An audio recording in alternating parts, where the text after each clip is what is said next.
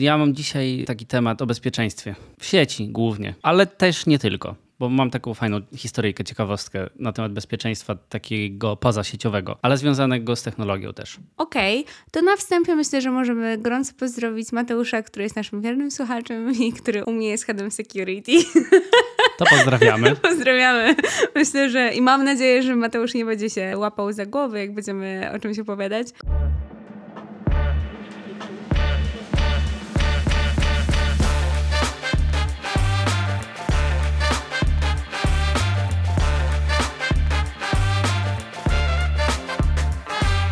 To, z czego chciałam wyjść w ogóle, to jest to, że każdy z nas zostawia tak zwany właśnie digital footprint w internecie, czyli cyfrowy ślad, albo cyfrowy odcisk stopy, albo palca, albo czegokolwiek podobnego. I tak sobie pomyślałam, że może warto przypomnieć o tym na samym początku, bo z wielu rzeczy nie zdajemy sobie sprawy, jeśli chodzi o nasze aktywności. Jak ten digital footprint e, dzieli się właśnie na ten aktywny i pasywny. Aktywny to ten, który my gdzieś tam szerujemy, zdając sobie jakby z tego sprawę, czyli właśnie właśnie to, jak prowadzimy sobie nasze social media, to, co się tam dzieje w ogóle, jak piszemy jakieś SMS-y albo maile, cokolwiek, co sprawia, że, że faktycznie e, się gdzieś tam udzielamy i świadomie jakby dzielimy się czymś e, w internecie. No i jest też pasywny cyfrowy ślad, który na przykład związany jest z tym właśnie, co wyszukujemy, albo jakie strony odwiedzamy, co na tych stronach też robimy, jak długo przeglądamy dane strony i tak dalej i tym podobne. I tak sobie pomyślałam na samym początku, że może byśmy chcieli na przykład sprawdzić, sprawdzić,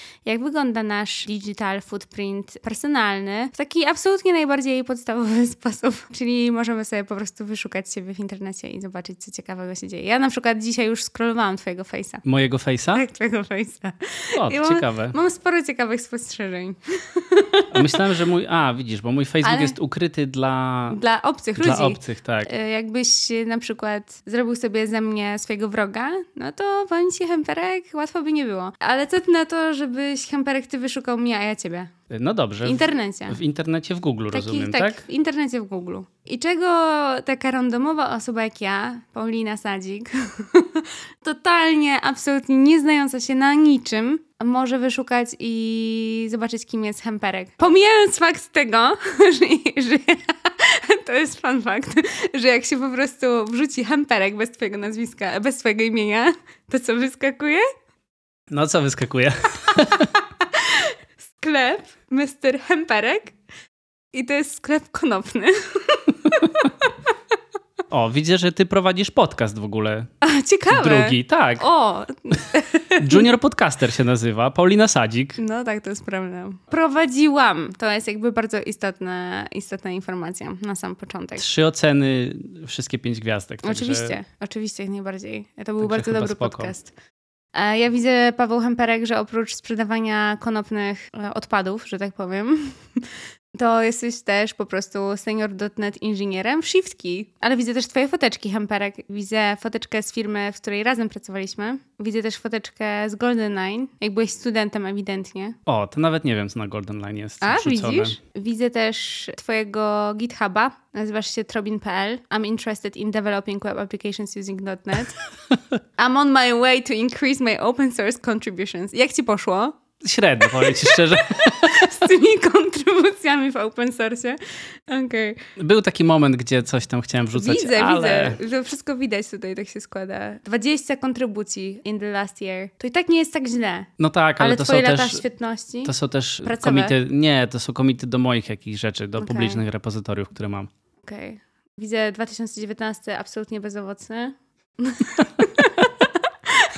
nie za wiele się działo w świecie open source, jeżeli chodzi o moje czynności. 2018 za to pięknie, gratulacje Hemperek, to było bardzo bogate pierwsze półrocze. No to takie rzeczy. Oczywiście też widzę, że nagrywasz podcast, o dziwo, jestem bardzo zaskoczona. No ale nie ma tu niczego, co nie wiem, mogłoby rozwalić mi mózg, szczerze powiedziawszy. Ale to u ciebie podobnie. Jak przeglądałem teraz, to co ciekawe znalazłem, ponieważ wiem jak się nazywa twoja szefowa, znalazłem jak, jakąś stronę, widzę org chart live chatowy, widzę... Co? Tak, widzę kto jest chief people officerem i widzę kto jest Pokaż recruitment leadem stronę. i widzę gdzie ty się pozycjonujesz. Nawet jest zdjęcie, ono, to jest theorg.com. Taka co ty gadasz? Tak, jest tutaj strona live chata. Nie, czyli to nie jest live chatowe oficjalne, ale widocznie jest to strona, która zbiera takie rzeczy, bo jest tutaj CEO i poniżej wszystkie Ale tylko ty masz zdjęcie, to ciekawe. O nie! nie, jeszcze taka najgorsza wódka. Dobra, nie sprawdzajcie tego, nieważne. Ślad cyfrowy. Ach. No, ten Co ślad cyfrowy jest, wiesz, jest mocno zaska- zaskakujący i trzeba na niego uważać rzeczywiście, dlatego że możesz znaleźć rzeczy, czy ktoś, kto by chciał ci jakoś zaszkodzić, nie wiem, albo cię rekrutuje i chce sprawdzić, kim jesteś, no może znaleźć rzeczy, których ty nie do końca chciałabyś, żeby ktoś znalazł, bo może nie stawiają cię w najlepszym świetle. Okej, czuję się trochę wywołana do tablicy z uwagi na to, że moją profesją jest oczywiście rekrutacja. Mi się nie zdarza na przykład szukać po Nie? socjalkach e, kandydatów. Pierwsze, co bym zrobił. Nie, serio, bo trochę nie mam czasu na to, nie? Jakby pewnie prędzej czy później tak poznam tą osobę na kolu, albo nie, jeśli nie ma odpowiednich kwalifikacji, powiedzmy. Niemniej to jest bardzo istotne, to co powiedziałaś, no bo to jest właśnie ta reputacja, którą możesz sobie bardzo łatwo zniszczyć, albo po prostu właśnie włączyć ten tak zwany bias i jakieś e, nawet nieukryte, ale pewne negatywne spostrzeżenia, albo czasem pozytywne, jeśli oczywiście ta druga strona myśli w podobny sposób. Ale tak, uważałabym zdecydowanie na to, żeby się tym chwalić. Jest dużo aspektów, bo możesz Tak. coś powiedzieć teraz i to często się dzieje w środowisku politycznym. Na przykład powiesz coś, masz jakieś poglądy 10 lat temu, no i one są w jakiś sposób kontrowersyjne, albo nie 100%. licują z tym, co mówisz teraz i ktoś to znajduje i wyciąga. Ja generalnie jak przychodziłem sobie tutaj i myślałem o tym odcinku, to miałem jedną, jedyną myśl. Jeżeli ktoś miałby zapamiętać z tego odcinka tylko jedną rzecz, którą ja powiem, to niech to będzie właśnie to, że w sieci nic nie ginie. W sensie ja myślałem, że ja to powiem, ale ty to też powiedziałaś, więc jeżeli ktoś moim zdaniem miałby zapamiętać jedną rzecz z tego odcinka w ogóle, to niech to będzie to, że w sieci nic nie ginie. Cokolwiek się do tej sieci wrzuci, to tam będzie. Chcesz powiedzieć, co nas natchnęło do tego odcinka? Chcę powiedzieć, co nas natchnęło. Tak, to jest taki przykład, ciekawostka tego, co ja znalazłem w sieci. Oczywiście wiedziałem, gdzie szukać, więc to też jest Jasne. inaczej, ale niech to będzie jakieś zobrazowanie, jak bardzo nic nie ginie. Otóż ja znalazłem swojego bloga, którego prowadziłem, jak miałem tam 17-19 lat. Czyli dawno, dawno, Dobra, dawno już nie tak temu. kurwa dawno. Prawie 15 lat, to jest bardzo Jezu. dawno temu. Weź. No i teraz mi się zrobiło trochę smutno. No, Nie ma tam nic jakiegoś mocno kontrowersyjnego. To nie jest, są jakieś przemyślenia właśnie, nie wiem, nie miałem jakichś takich bardzo skrajnych poglądów w jedną stronę, a teraz zmieniłem 180 stopni. Nie, ale też nie jestem pewien, czy chciałbym, żeby ludzie to znaleźli, bo jednak jak ja czytam to w tej chwili, to skręca mnie z zażenowania okropnie. I jestem w stanie to przeczytać tylko dlatego, że się z tego śmieję. a przeczytasz nam? Nie przygotowałem żadnego fragmentu. No po prostu uwierzcie na słowo, że to jest żenujące. No, to są przemyślenia 17-latka, który tam opisuje na przykład wycieczkę do Mediamarktu, żeby sobie kupić kabel, który podłączył komputer do wieży. I tam jest cały wpis na ten temat, trzy paragrafy, cała historia, wiesz, w trzech aktach opisana. No ale tak wyglądał blogging, wiesz, w 2010, Wtedy tak. roku, dokładnie. Wtedy tak, no ale to teraz... Był lifestyle po prostu. Oczywiście, nie, ja w ogóle wiesz, byłem bardzo dumny, że prowadziłem tego bloga. A długo Natomiast prowadziłeś tego bloga? przynajmniej dwa lata, ale ja miałem też wcześniej jakiegoś bloga, bo rzeczywiście to było bardzo popularne. Bardzo. I tam na mailogu jakiegoś blogaska Mhm. sweetaśnego, kto nie miał, to się urodził w latach 90., to niech pierwszy rzuci kamieniem. Jeżeli ktoś pamięta adres swojego bloga, to jest taka strona, ona się chyba nazywa archive.org, albo jak się wpisze Wayback Machine w Google, to się znajdzie, można tam wpisać adres internetowy tego bloga i zobaczyć, czy akurat robot nie zdążył już zaindeksować tego. No i nie ma po prostu kopii tej strony, którą można sobie podejrzeć i sprawdzić, bo ja tak właśnie znalazłem tego swojego bloga. Także to jest taka ciekawostka i anegdotka odnośnie tego, że naprawdę to, to wszystko w tej sieci jest i nawet jeżeli tego trudno, nie wiem, się doszukać w tej chwili, to nie znaczy, że to jest niemożliwe do znalezienia i również jeżeli nawet stwierdzamy, że a w sumie to tam luz, to nie są jakieś tam straszne rzeczy, no to jednak warto mimo wszystko mieć świadomość, że wszystko teraz też, co wrzucamy na Instagrama na przykład w tym momencie, na Facebooka, na TikToka, to już zostanie, więc nie będziemy mieli do końca możliwości wykasowania tego. Skoro zaczęliśmy w taki sposób, pewnie za chwilę sobie też opowiemy trochę szerzej o tych zagrożeniach, ale jak jesteśmy jeszcze w temacie tych danych, które mamy i które są gdzieś tam przetwarzane, jest taka strona saymineup.com, która właśnie sprawdza i robi taką analizę tego, jaki jest twój ślad cyfrowy bagatela. Ty musisz dać dostęp do tej strony swojego maila i swoje dane gdzieś tam udostępnić. Oni sprawdzają, jaki jest ten e, digital właśnie footprint. No i na przykład u mnie wyszło, że moje dane ma 146 organizacji. Z niektórych totalnie nie zdawałam sobie sprawę. Jest to na przykład Last.fm, jest to Medium, jakiś tam Chess, Quora, Eiralo i jakieś tam inne pierdoły, z których e, korzystałam, ale też jest mnóstwo, e, o których w ogóle nie wiem i nie wiem, co to jest. Natomiast na tej stronce też możecie sobie od razu, jest taki przycisk reclaim, czyli odzyskaj i możecie od razu z poziomu jakby tej stronki po prostu wysłać właśnie prośbę o odzyskanie tych danych. Polecam sobie to zrobić i zobaczyć, jak to, jak to wygląda. W moim przypadku myślę, że naprawdę nie jest aż tak tragicznie, ale zdecydowanie nie, nie kojarzę niektórych z tych, z tych miejsc.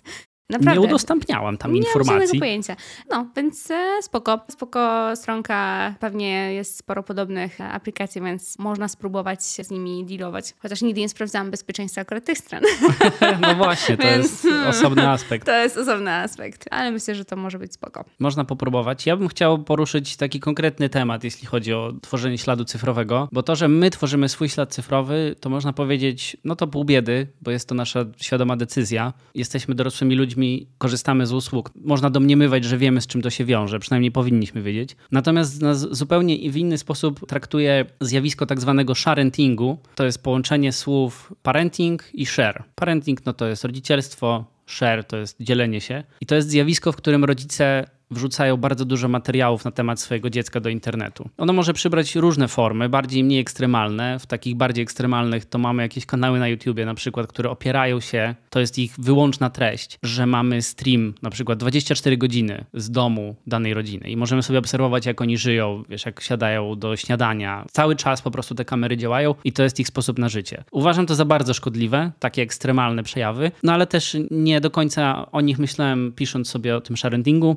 no bo to to już jest totalne ekstremum. To już naprawdę trzeba wybrać świadomie, że ty streamujesz swoje życie, życie swoich dzieci, żeby w takiej sytuacji się znaleźć. Ale mniej świadomie dalej można trochę tego sharentingu uprawiać, nawet nie mając do końca o tym pojęcia. Generalnie mam wrażenie, że temat jest taki wielowymiarowy, bo z jednej strony oczywiście odnosi się do samego dziecka i do tego śladu cyfrowego w sieci, ale też do jego emocjonalności jak szukałem informacji, informacji na ten temat, wielu ekspertów zwracało uwagę na to, że dzielenie się życiem swojego dziecka to jest tak naprawdę naruszanie jego prywatności. Bo dopóki ono nie wyrazi zgody na to, a zazwyczaj, umówmy się, no nie jest tak, że rodzice pytają na przykład, czy mogę wrzucić to zdjęcie twoje na swojego fejsiaczka, żeby się pochwalić, jakie mam fajne dziecko. Tylko po prostu ładują to zdjęcie. Poza tym pewnie nawet jakby pytali, to, to wciąż jest osoba, która jest e, mało świadoma konsekwencji płynących z czegokolwiek. Nie? w zależności mało, od tego, tak, od jaki to jest wiek, tak. oczywiście. Mhm. Natomiast no powiedzmy nawet, że byłby w stanie, czy byłaby w stanie taka osoba zdecydować. To i tak raczej rzadko się zdarza. Ja to sobie porównałem do takiej sytuacji, jakie to było uczucie, kiedy na przykład rodzice się spotykali, spotykali jakichś znajomych swoich, albo, albo szli do nich, albo przez przypadek. Wychodził temat dzieci i oni zaczynali opowiadać, ci rodzice, o, mhm. o swoich dzieciach opowiadali jakieś historie i zazwyczaj no, to były takie jakieś pozytywne, tak chwalili się, że o jaki mądry, o jak dobrze mu idzie,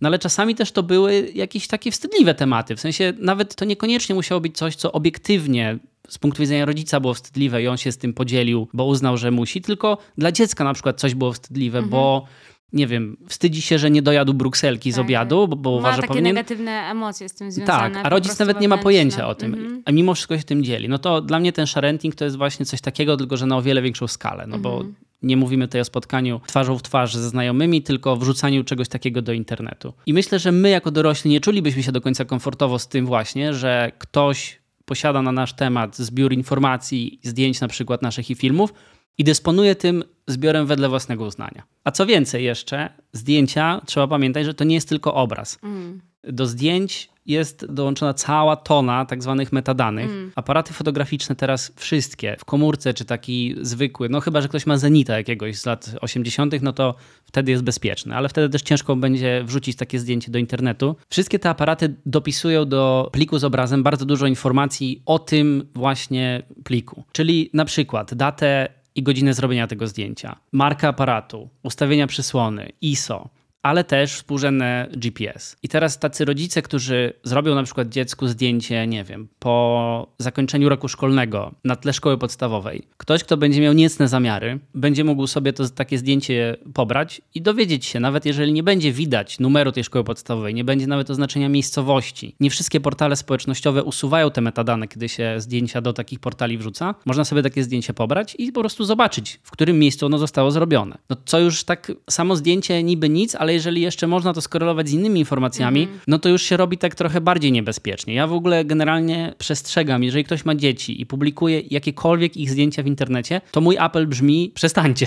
Mm -hmm. jakiekolwiek zdjęcie, na którym w ogóle widać twarz, absolutnie naprawdę nie warto, bo ludzie są dziwni i potrafią z tymi zdjęciami robić przeróżne rzeczy. Jeszcze teraz w dobie AI to już w ogóle. Naprawdę są takie historie. Nie jest to jakaś, myślę, ukryta wiedza i, i nie trzeba mieć doktoratu, tylko logicznie pomyśleć, że ludzie, którzy mają jakieś skłonności pedofilskie, no na takie właśnie zdjęcia polują. I to nawet nie musi być na tym zdjęciu jakiejś nagości tego dziecka, nie wiem, z plaży czy, czy cokolwiek. Wystarczy, że będzie tylko sylwetka. Już algorytmy sobie z tym poradzą, jeżeli ktoś będzie chciał. No i ta świadomość y, jest taka bardzo niekomfortowa moim zdaniem. Bardzo. Myślę, że dużo ludzi mimo wszystko nie zdaje sobie z tego sprawy. Tak, tak mam nadzieję, wiesz, że, że oni sobie z tego nie zdają sprawy i dlatego to robią, bo gdyby sobie zdawali sprawę i dalej to robili, no to byłoby coś dziwnego jednak. Mhm. Jeżeli chodzi o istotność tych metadanych, to niech też anegdota o tym świadczy, bo kiedyś usłyszałem bardzo ciekawą, bardzo fajną i myślę, że bardzo dobrze pokazującą to, jak dużo informacji można wyczytać, nawet nie mając pełnych informacji, czyli mając tylko te metadane. Wyobraźmy sobie, że jesteśmy operatorem takiego systemu, który pokazuje aktywne rozmowy telefoniczne. Oczywiście mamy ochronę korespondencji,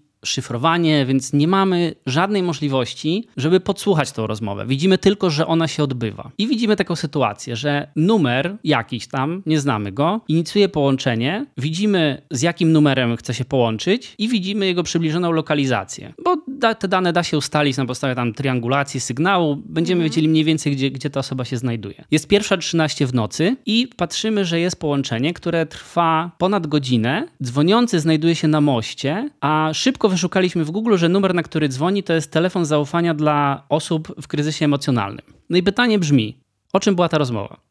No moim zdaniem można rozsnuć różne hipotezy, ale bardzo prawdopodobnie można stwierdzić, że była to rozmowa w stylu chciałbym jednak podjąć kroki ostateczne. Nie musimy znać tej treści tej rozmowy. Wiemy tylko, gdzie ona się, skąd ona się y, odbywała, gdzie była zainicjowana, o której, jaki był numer docelowy i to nam wystarczy. I tak samo działają te metadane w zdjęciach. Chodzi mi o to, że naprawdę na ich podstawie można wywnioskować bardzo, bardzo dużo rzeczy, o których my nawet nie mamy pojęcia. I nawet ludzie, którzy są w jakiś sposób związani ze środowiskiem technologicznym, tak jak ja uważam, uważam się za osobę taką, która jednak ogarnia tę technologię całkiem nieźle. Sam czytam o rzeczach, które po prostu niszczą mi głowę. I jeszcze chciałem tylko powiedzieć, że telefon zaufania dla osób dorosłych w kryzysie emocjonalnym to jest prawdziwa rzecz i jest to bezpłatny numer 116 123, czynny od poniedziałku do piątku od 14 do 22.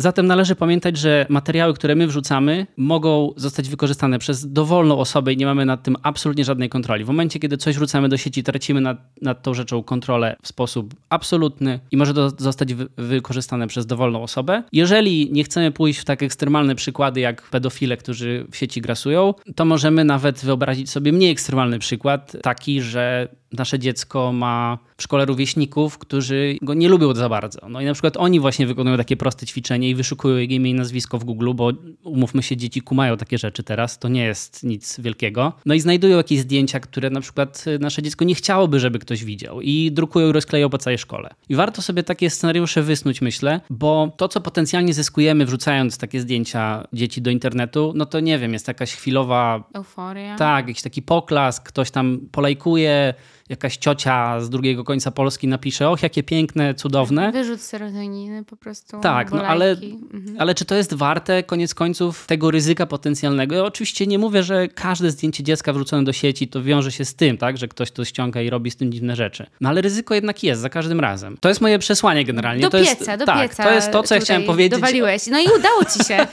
Zdecydowanie się udało, ale to wydaje mi się, że faktycznie jest taki najbardziej wybrzmiewający komunikat. Szczególnie pewnie jeśli ktoś ma dzieci i się z tym utożsamia, no to, e, to wiadomo, ale to nie musi tyczyć tylko dzieci, wiadomo, to też tyczy nas bezpośrednio. Tyle razy też słyszałam o jakichś historiach właśnie stalkerów, no to No tak, ludzie na przykład, ale to już mówię, to już jest trochę dla mnie inna kategoria, bo dorośli ludzie wrzucają rzeczy o samych sobie, więc to jest, sobie, to jest tak, inny to jest temat. Prawda. Natomiast też nie rozumiem tego, jak na przykład ludzie, którzy biegają, wrzucają swoje trasy, wiesz, te zapisy, nie, z tam zegarków czy z czegoś z GPS-u. No nie chciałbym chyba, żeby potencjalnie ktokolwiek mógł wiedzieć, że co drugą środę od 19 Biegasz na jestem tej trasie tak, jestem w tej, na tej trasie. Oczywiście, no to się mówię, nie musi z niczym wiązać, ale może się wiązać. Jeden temat to jest właśnie to, co my aktywnie udostępniamy i tutaj naprawdę warto mieć gdzieś tam ze tyłu głowy, co się z tym dzieje i skąd te dane później, jakby jakie dane w ogóle tam się mogą znajdować, jak one mogą być później przetwarzane przez osoby trzecie, no to pojawia się też ten element, na który my może nie do końca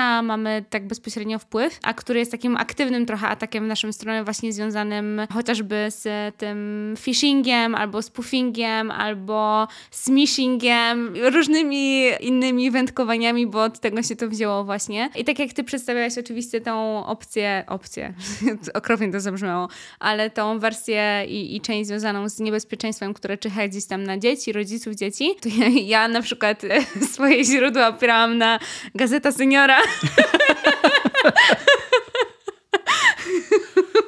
No dobre źródło, podoba Dobre mi się. źródło, mi tak. też się podoba. No bo to w bardzo prosty sposób było opisane to właśnie, jakie zagrożenia mogą czyhać na właśnie seniorów w sieci i one były właśnie mocno związane z wyłudzaniem bądź właśnie kradzieżą danych osobowych. Stąd też wspominałam właśnie wcześniej o e, tamtej stronie, żeby mieć świadomość tego, że jeśli pewne organizacje, pewne instytucje mają dostęp do pewnych danych, no to często zdarza się tak, że albo te dane na przykład są hakowane w jakiś tam sposób i te informacje są później przetwarzane przez no, kogokolwiek, kto chce mieć dostęp po prostu do tych informacji, a niektóre firmy też sprzedają po prostu takie informacje, więc e, to, to nie jest e, najfajniejsze, jeśli dzwonią do Was właśnie różni spamerzy z różnych dziwnych krajów albo po prostu z, e, z różnych telefonów, no to faktycznie warto dopytywać skąd te dane są i, i prosić o ich usunięcie. Jest też taka strona haveibeenpwned.com, gdzie można sprawdzić, czy przypadkiem Twój adres mailowy nie znajduje się na jednej z list, e, które były po prostu zhakowane i wśród tych Co milionów ciekawe. e, właśnie adresów, czy nie ma tam twojego. Można też sprawdzić swoje hasło. Można wpisać swoje hasło na tej stronie i też sprawdzić, czy nie, nie wyciekło gdzieś. No i Okej, tutaj pojawia naprawdę? się. To tak. nie wiedziałam. No i tu się pojawia właśnie dylemat, no bo, czy wpisywać, czy wpisywać, czy czy nie. nie. Wpisywać, dokładnie. bo złota zasada głosi, że no nie powinno się tego robić jednak. 100%. To nie jest, to jest jeden z głównych grzechów takiego bezpieczeństwa naszych kont różnych. Szczególnie jeśli mamy jedno hasło do wielu. No to już w ogóle to wpisywanie, no to już każdy musi sobie sam odpowiedzieć. Ja wpisałem swoje i sprawdziłem na Have I. Been Pwned, dlatego że mam zaufanie. Niektóre były, niektóre nie. Ja Okej. miałem taki, taki moment, że zmieniałem te hasła, więc A teraz już wszystkie będą. nie ma problemu. nie, ostatnio jak sprawdzałem, to, to, którego używam najczęściej nie było, więc mam nadzieję, że tak pozostało dalej. Ja się boję, ja się boję sprawdzać. Ale to ja chciałem nawiązać jeszcze do tych skamów, jeśli pozwolisz, bo mam Oczywiście, TikToka odgłóć na temat odcinka właśnie a propos skamów, Mhm. bo jak już do nas taki skam zadzwoni, to jeśli rozpoznamy, że to jest skam, to możemy się... pobawić. Dokładnie. możemy się z tym skamerem pobawić.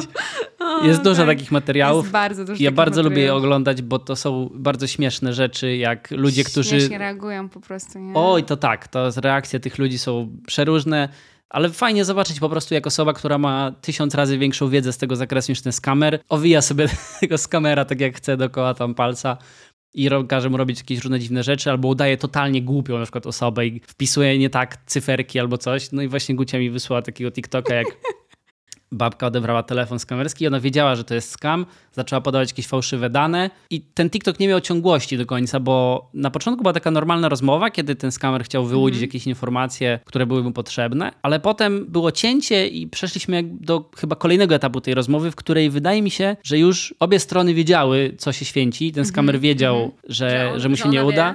Tak, i to była bardzo dziwna, bardzo dziwna dyskusja. On w którymś momencie poprosił ją o to, żeby zaczęła jęczeć. Tak, w taki sensualny sposób. I ona mu, ona mu z komórki puściła jakiegoś żółwia chyba, czy coś takiego, który krzyczał tak.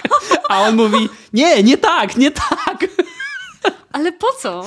Właśnie tego, tego Ale nie boję wiem. się, bo może to ma jakiś sens. Nie mam pojęcia. Może on ją próbował jakoś szantażować, wiesz, myślał, że ona się nabierze, cokolwiek. Okej. Nie wiem, ale ta, ta, ta reakcja, jak ona opuściła tego żółwia, czy co tam było, wiesz, to był taki Ja wiem, skrzek. jaki to jest żółw.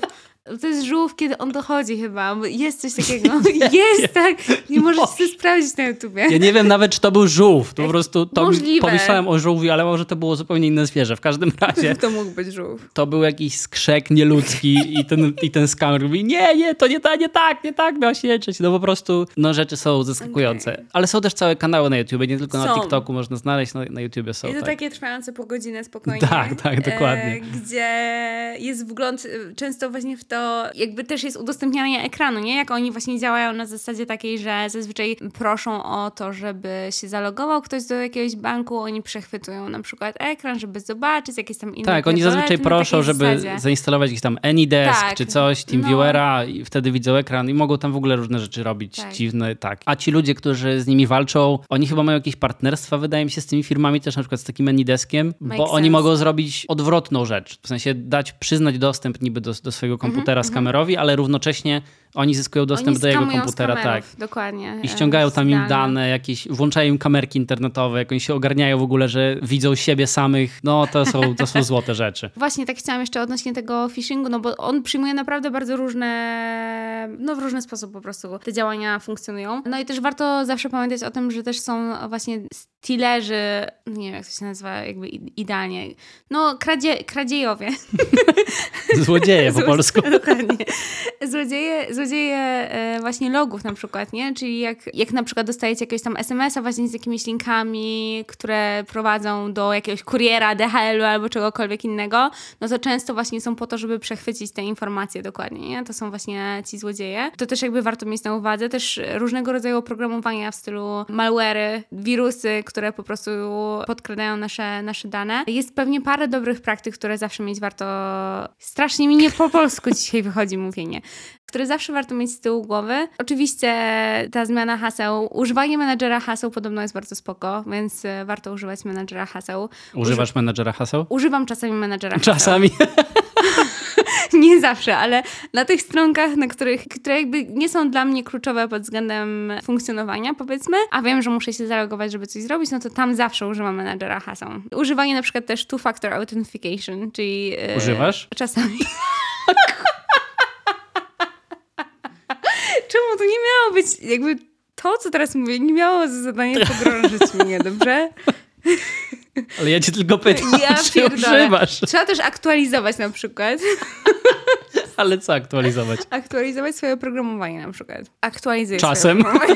Wtedy, kiedy samo mnie zmuszasz do tego i się wyłączam. Mówię, czas na aktualizację, odkładasz to przez ostatnie tygodnie. Tak, ja już, Ja już nie mam żadnych ja już rad. nic więcej nie powiem. Nie no, wszystko to, co powiedziałaś się zgadza, oczywiście. Jest jeszcze jedno zagrożenie, takie pr- prymitywne i właśnie takie seniorskie, o którym chciałam powiedzieć. E, I to są recepty. Gadanie swojego PESEL-u ostatnio głośno. Też o tym myślę za każdym razem, jak jestem... Bardzo mnie to e, irytuje w ogóle. Mnie tak też jest. trochę to irytuje i nigdy tego nie zmieniam, na przykład na karteczkę z PESEL-em, bo przecież mogłabym to robić, tylko dyktuję swój PESEL. Niestety mój PESEL jest bardzo prosty, nie powiem go oczywiście, jaki, jaki on jest, jest po prostu chyba prosty. Tobie później powiem, Hemperek. Dobra, dobra. Tobie to ufam, to a reszcie powiesz. nie ufam. Nie ufasz całemu internetowi? Całemu o, internetowi dziwne. nie ufam. No, ale też y, warto spróbować prewencyjnie monitorować to swoje, ten swój PESEL właśnie przez y, chociażby takie stronki jak chrońpesel.com albo bezpieczny PESEL czy coś takiego. No wiadomo, jak zna się PESEL, imię, nazwisko gdzieś tam, pewne rzeczy już są w stanie jakby być zrobione. Wziąć można jakąś pożyczkę, na raty coś kupić albo nie wiem, na leasing na przykład, wziąć, e, wziąć samochód, cokolwiek. I wtedy wygląda to tak, że dzięki temu, gdy ktoś na przykład próbuje zaciągnąć pożyczkę na właśnie na twoje dane, no to ty otrzymujesz ostrzeżenie, nie? więc jakby z takich seniorskich już właśnie myków tutaj. No to wiesz, to nawet nie są seniorskie, bo znam osobiście osoby, które były dotknięte takim oszustwem. ty mówisz? Tak, że na, na ich dane została wzięta jakaś pożyczka. A wiadomo skąd e, te dane się wzięły na przykład? Nie, nie, bo te firmy pożyczkowe tego nie weryfikują w żaden sposób. Możesz po prostu wpisać Okej. i dostajesz, wiesz, decyzję w 5 A minut. te osoby nie mają jakiejś online. takiej właśnie e, przybłysku, skąd te PESEL i tak dalej mogły... Z tego co wiem, to nie. I co gorsza, nie chroni cię też zazwyczaj żadna strona, bo jest też te, taka usługa. Możesz się zapisać na alert taki kredytowy. Jak ktoś będzie próbował wziąć pożyczkę na twoje dane, to dostaniesz. Tylko problem Big? polega na tym. Tak, BIG, dokładnie. Mhm. Tylko problem polega na tym, że te firmy takie trochę spółświadka, powiedzmy, one w ogóle nie weryfikują zdolności kredytowej w BIK-u, więc mm. nie dostaniesz tego alertu, no okay. bo nikt w ogóle nie będzie się pytał. Przykład, tak? tak? no nie chcę, by tam, no, ja wiadomo, żeby nas bocian nie pozwał. Cicho. Ale są takie firmy, które tego nie robią. Nie wiemy, czy bocian. Nie wiemy, nie wiemy. To w ogóle trzeba to wyciąć. Ale jestem o krok przed tobą, jeśli chodzi o PESEL i apteki, bo ja już dawno założyłem ten problem i poprosiłem mojego brata, który jest programistą tylko aplikacji mobilnych, żeby napisał mi aplikację, w której będę mógł dodać swój PESEL i jakby dostanę receptę, to dodać kod recepty i potem farmaceucie tylko ekran smartfona pokazać z PESELem Możesz i z kodem recepty. to zrobić? Mogę, ale mam brata, który programuje aplikacje mobilne. I tam klikam sobie, wiesz, realizuj receptę i mi się ekran od razu podświetla na maksa. Jest dużymi literami PESEL i dużymi literami kod recepty. Ja pokazuję farmaceucie albo farmaceutce w aptece. Jest załatwione. Co prawda wiem, że jest sieć aptek, która już wprowadziła, już poszła po rozum do głowy i wpisujesz teraz PESEL na pinpadzie, więc nie podajesz go. Ale jeżeli ktoś by chciał skorzystać z tej aplikacji, bo jeszcze wiele aptek tego nie robi, nie, nie wprowadziło takich metod, to ona się nazywa SafeScription. To jest od Save i Prescription i jest na Google Playu. Czyli po to, po to jest ten odcinek, żeby promować aplikację swojego brata. Wiesz co, ja nie myślałem w ogóle o tym Dobrze, zagrożeniu. Oczywiście. Ale jak Przecież już poruszyłaś to ja ten temat. zaczęłam ten temat. No tak, kurwa. Zostałam zmanipulowana tutaj po prostu bezczelnie. To już nie będę, wiesz. I my tutaj... rozmawiamy o niebezpieczeństwach, kurwa, w cyberprzestrzeni, kiedy jedno wielkie niebezpieczeństwo siedzi tuż, kurwa, naprzeciwko mnie. I jest, jest całkowicie realne. Jest całkowicie realne, dokładnie. Dramat. To ja mogę powiedzieć taką ciekawostkę właśnie a propos niebezpieczeństwa nie w cyberprzestrzeni. Niebezpieczeństwa związanego z technologią, ale będącego zupełnie realnym niebezpieczeństwem. Mm -hmm. To tak trochę, żeby podgrzać tą paranoję, którą być może już niektórzy, niektórzy, a, niektóre słuchaczki i słuchacze tak mają Dobra. po usłyszeniu tego, że generalnie wszystko, co zrobić w sieci, to tam jest i to wszystko można odkryć i później ci tym szantażować. Więc jeżeli ktoś jeszcze nie miał paranoi, to może teraz będzie miał. Przeczytałem ostatnio, że trójka naukowców z Singapuru zaproponowała metodę ataku na fizyczne zamki w drzwiach. Uwaga, to nie mówimy tutaj o żadnych kontach w sieci. Ale że takie na kod, tak? Albo nie, takiego? takie na klucz. Na klucz? Tak. Normalny klucz fizyczny. Normalny zwykły? klucz fizyczny. I uważaj teraz, nie. jak na czym polega ta Niech metoda. Farmas przestanie teraz słuchać. Metoda polega na tym, ona pozwala na dorobienie klucza, bo nie dodałem tego. Dodanego zamka na podstawie dźwięku wydawanego przez ten klucz, jak się go wkłada What? i wyciąga. What? Nie wiem, jak oni w ogóle wpadli na pomysł, żeby to zrobić, ale jest jeszcze gorzej, bo jeżeli już sama ta koncepcja nie powoduje paranoi, to zazwyczaj w takich dziwnych technikach, właśnie typu dorabianie klucza na podstawie dźwięku, no wymagane jest takie nagranie specyficzne. Na przykład są metody, nie wiem czy wiesz, że możesz podsłuchać, co osoby mówią na podstawie wibracji e, foliki paczki chipsów. Jeżeli masz odpowiedni sprzęt, jeżeli w pomieszczeniu, w którym dwie osoby prowadzą rozmowę, jest paczka chipsów w folii, to na podstawie wibracji tej Nie. paczki chipsów, tak, można odtworzyć to, co te osoby mówią. Takich metod jest masa. Na podstawie na przykład drganie liści, y, kwiatów w pomieszczeniu. Naprawdę, to, to nie, ja tego nie wymyślam. To są rzeczy i to jest możliwe. Tylko wymaga to dość precyzyjnego ustawienia, dość drogiego sprzętu. Nie jest to łatwe. W wypadku dorabiania tego klucza jest gorzej, bo nie wymagany jest żaden profesjonalny mikrofon z nie wiadomo jaką jakością. Wystarczy smartfon i nagranie tego dźwięku smartfonem. I to jest tyle. Ten atak opiera się na analizie spektralnej. Jak jest dźwięk wkładania i wyciągania klucza do zamka i z zamka, to można zidentyfikować moment na nagraniu, w którym otwierają się poszczególne zapadki. I w ten sposób można dojść do wniosku, jakie tam są odległości pomiędzy tymi zapadkami. Mhm. Nie? I to jest jedna część. Oczywiście tutaj trzeba zaznaczyć, że jest założenie, że klucz jest zawsze wkładany z tą samą prędkością, tym samym tempem. Więc pierwsze, mhm. pierwsza rzecz, którą można zrobić, żeby się zabezpieczyć przed tym, to czasami wolniej wkładać, szybko wyciągać, czasami szybko łożyć i wolno wyciągać, bo tutaj ta stała prędkość jest kluczowa, no bo na podstawie tego, jeżeli ta prędkość jest stała, można rzeczywiście spróbować oszacować, mhm. jakie są te odległości między zapadkami. A kolejny krok to jest wyekstrahowanie informacji o głębokości poszczególnych zębów klucza. I to jest już trochę bardziej skomplikowane. Nie da się tego opowiedzieć bez pomocy wizualnych, więc nawet nie będę się starał. Tam jest jakaś matematyka z tym związana, jakieś założenia zrobione. Czary mary. Czary mary. Ta mhm. praca, nawet można ją zrozumieć, w sensie jak się ją sobie otworzy i przeczyta, to można próbować odtworzyć ten tok rozumowania. Ja bym w życiu tego nie wymyślił, żeby to było mhm. jasne, ale jak już ktoś to wymyślił i opisał, poczytałem sobie, mówię, okej, okay, dobra, to mniej więcej tak działa. Ale to nie ma w ogóle żadnego znaczenia. Przyjmijmy po prostu, że naukowcy odkryli metodę na to, żeby skorelować odległość zębów z ich głębokością i na tej podstawie są w stanie wywnioskować, jaka ta głębokość jest. No bo tam jest na przykład stale występujące przy produkcji kluczy, na przykład kąty, pod jakimi te zęby są tworzone, nie? Bo to jest jakiś tam standard, powiedzmy, branżowy i one zazwyczaj mają taki kąt. No i oni takie założenia przyjęli. Ta metoda jest, kurczę, zaskakująco skuteczna, bo średnio z 330 tysięcy 424 nagrań Spikey, bo tak nazwali tą technologię, jest w stanie zaproponować 5,1 kluczy kandydatów, gwarantując przy tym, że w tym zbiorze 5,1 kluczy będzie poprawny klucz. No i mi to trochę rozjebało mózg, nie ukrywam, bo w ogóle cała koncepcja jest przedziwna. No i jeszcze ta dokładność, jaką oni są w stanie zrobić, że z 330 tysięcy ponad... Ale kto wymyśla w ogóle takie rzeczy? No nie wiem, naukowcy, którym się nudzi albo którym jakieś agencje wywiadowcze płacą, nie wiem, nie mam pojęcia. No kurwa, na zasadzie... Albo trzeba mieć nierówno pod sufitem, Moim zdaniem. Wiesz, to jest nauka, to jest chęć rozwoju. No. Komuś wpadło Aha, to do głowy. okej, okay. no to może lepiej niech się skupią na, na tym, żeby zrozumieć w jaki sposób, nie wiem, rozmnażają się komórki rakowe albo cokolwiek innego.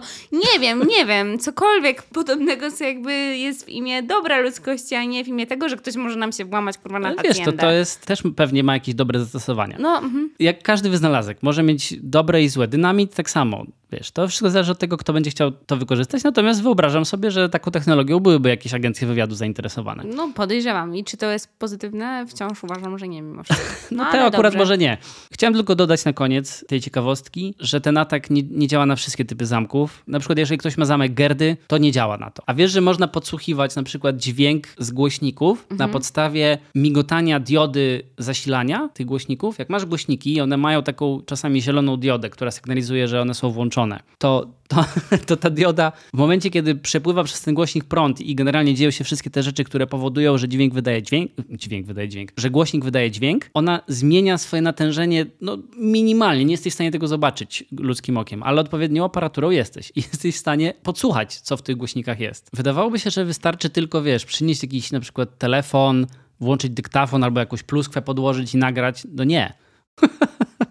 Można laserem przez szybę. A jakby to i tak wystarczy. Wystarczy. A to i tak wystarczy. No to po co naukowcy spuszczają się nad takimi rzeczami? No ja mówię ci, no to jest, wiesz, to jest chęć odkrywania, to jest w DNA bycia naukowcem. A wiesz, że można podsłuchiwać jeszcze badając drgania szyb w oknach? Dobra już, Kemperek, jest, tak rozumiem. Po wszystkim można teraz ogarnąć. Po pewnie gęsiej skórce na mojej skórze też da się po prostu ogarnąć, o czym teraz gadamy. Nie tego wiem. nie wiem, tego akurat nie znalazłem. Ale chciałem na jeszcze pewno. raz powiedzieć, że wszystkie te przykłady, które podałem są prawdziwe. Nie wymyśliłem żadnego z nich. To jest trochę przerażające. Z drugiej strony jest to fascynujące według mnie, że ludzie wymyślają takie rzeczy, a jeszcze bardziej fascynujące jest to, że jak już je wymyślą, to są w stanie opracować metodę faktycznie, żeby to w rzeczywistości Działało. się wydarzyło. Masakra Więc szok. Jest. Także zagrożenia czyhają na nas ze wszystkich stron. No dobrze, ale jakby, że my jakby nie kończmy w takim negatywnym, takim, takim, takim okropnym, negatywnym akcentem, bo za chwilę ludzie po prostu zaczną bać się wychodzić skądkolwiek z łóżka, bo przecież drga ci szyba i też można podsłuchać wszystko. Więc jakby to nie ma znaczenia. Prawda jest taka, że jesteśmy, że jesteśmy szarymi, zwykłymi ludźmi. E, nie mamy nic ciekawego do zaoferowania nikomu innemu. Więc po co ktokolwiek miałby chcieć nas podsłuchiwać? Jakby umówmy się. No tak, teraz y, pewnie można tak sobie się pocieszyć, no ale wiesz, jeżeli, jeżeli na przykład zostaniesz prezydentką. Nie zostanę no prezydentką. To... Nie ma absolutnie takiego niebezpieczeństwa. Przypomnę ci to, jak będziesz prezydentką. A dzięki. nie będę prezydentką. Nigdy w życiu. Poprawiłem ci nastrój. Czujesz się teraz bezpiecznie w swoim mieszkaniu? Nie, to jakby nie. Ja teraz oczywiście też trochę aktorze obecnie i, i wzdycham w taki sposób. Ja zdaję sobie sprawę z tego, że jest bardzo dużo dziwnych rzeczy, o których nie, nie wiem, że istnieją. Niekoniecznie muszę o nich wiedzieć, bo wtedy oczywiście śpię spokojniej. Natomiast tak jak wspomniałam, naprawdę jestem szarym i nieciekawym człowiekiem, więc wydaje mi się, że jestem absolutnie bezpieczna pod tym kątem. Czyli według ciebie najlepszą obroną przed tymi wszystkimi zagrożeniami... Jest absolutnie być kurwa nikim. Tak. I to właśnie polecamy jako najlepszą polecamy. metodę obrony. Więc Żadne... jeśli będzie wam smutno i będzie wam źle i pomyślicie, że nie osiągnęliście w swoim życiu absolutnie niczego i ta ambicja wejdzie wam po prostu bardzo mocno na łeb i stwierdzicie, że no to jest dramatyczne, to pamiętajcie o tym podcaście i o tym, co dzisiaj, o czym dzisiaj porozmawialiśmy, bo jakby się okazało, żebyście byli kimś innym, kimś ważniejszym na przykład w swoim życiu, no to może czyhałoby na was zdecydowanie wiele Dokładnie. więcej niebezpieczeństwa. Może ktoś by laserem próbował podsłuchiwać was szyb. A tak, komu się będzie chciało? Komu się będzie chciało? Nikomu, bo jesteśmy absolutnie nieciekawi.